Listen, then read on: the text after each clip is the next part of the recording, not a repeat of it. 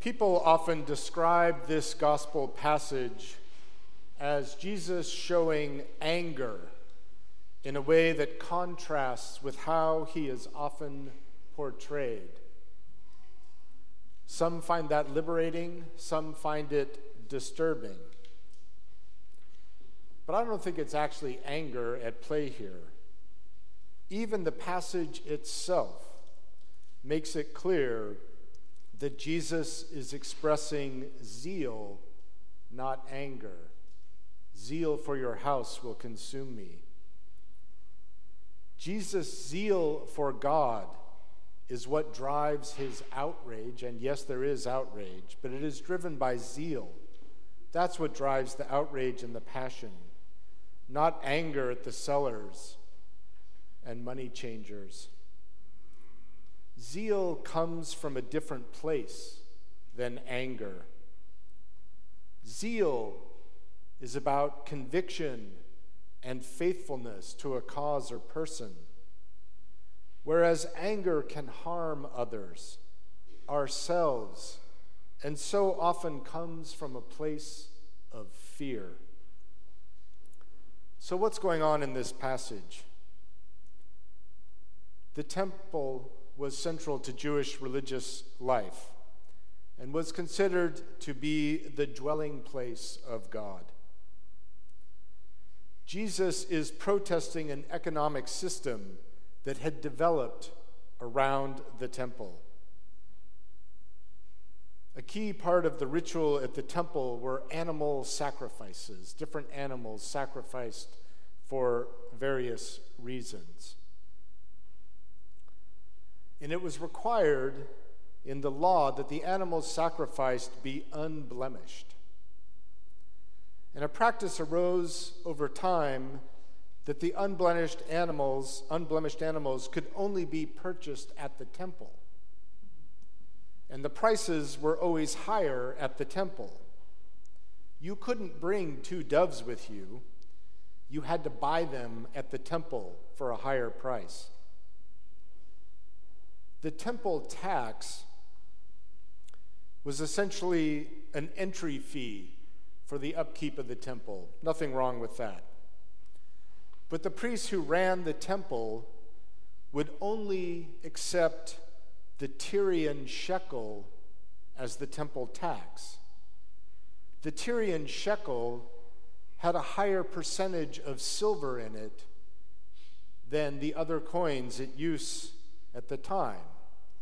And so people would have to convert their money into the Tyrian shekel, and the money changers would also charge, it's kind of like buying concert tickets today, like the uh, transaction fee is outrageous.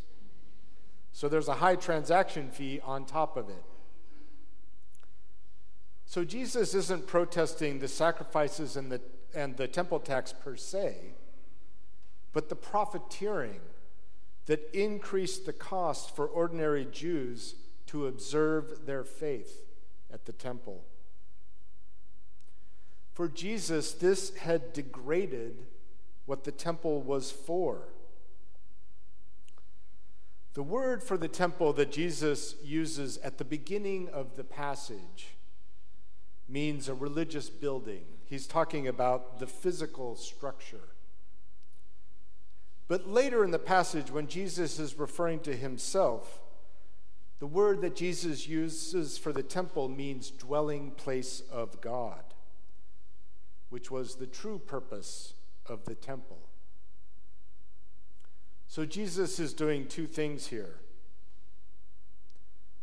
He is stating that by turning God's house into a place of commerce, the temple had become morally bankrupt.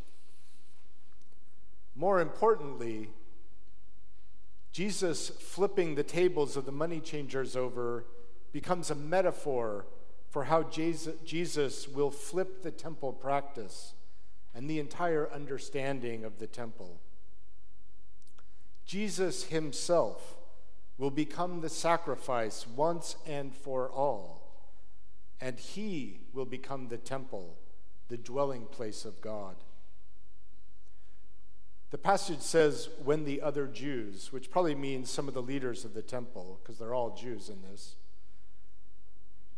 The other Jews asked Jesus for a sign to justify his actions. He, he essentially says, I am the sign. And it's important to understand that the Gospel of John was written after the Second Temple was destroyed. Indeed, all the Gospels are written around the time that the temple was destroyed. Without a temple, Jews could not have animal sacrifices. So, for the early followers of Jesus, this story of him at the temple, which had been passed down by oral tradition and is included in all four Gospels, becomes a retrospective way of understanding Jesus as the new temple, the dwelling place of God through his sacrifice on the cross.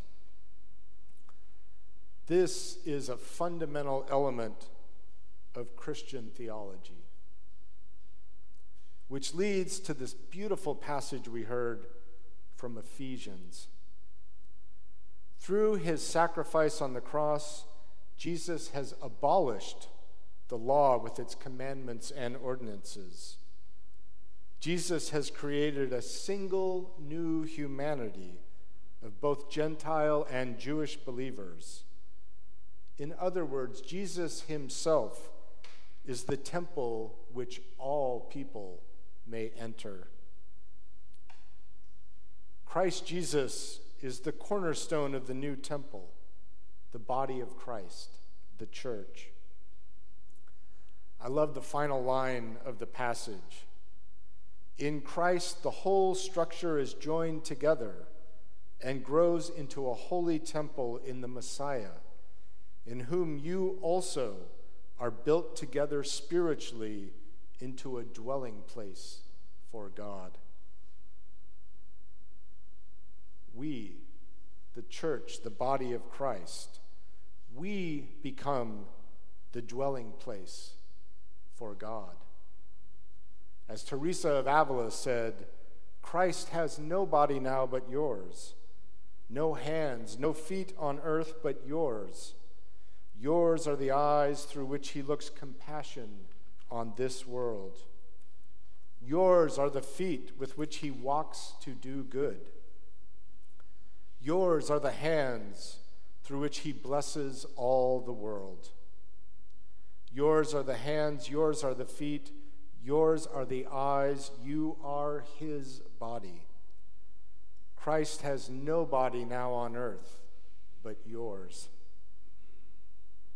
If Christ has made all into one and has broken down the dividing wall, then it is essential that we in the church, as the body of Christ, don't put up new walls. The church must always be defined by who it lets in, not who it keeps out. This, I think, is, is the struggle of Christianity in America today. Can we actually embrace Christ's radical inclusivity?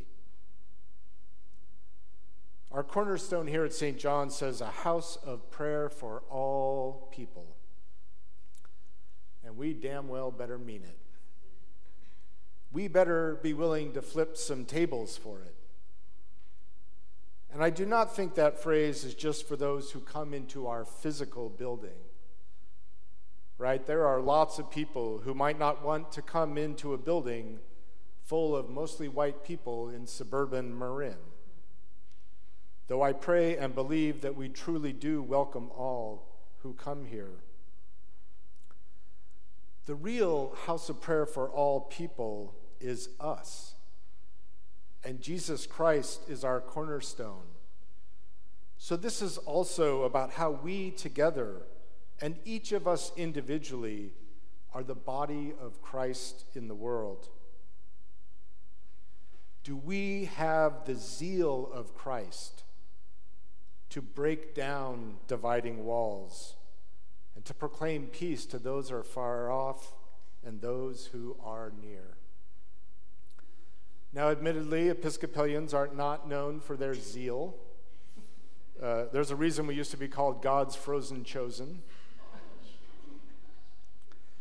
But these passages are an invitation for each of us to identify and find our zeal. And zeal does not mean having to cause a scene as Jesus did, but it does mean being willing to flip tables, at least metaphorically, on anything that rejects the image of God in another human being. What do you have zeal for in the name of Christ?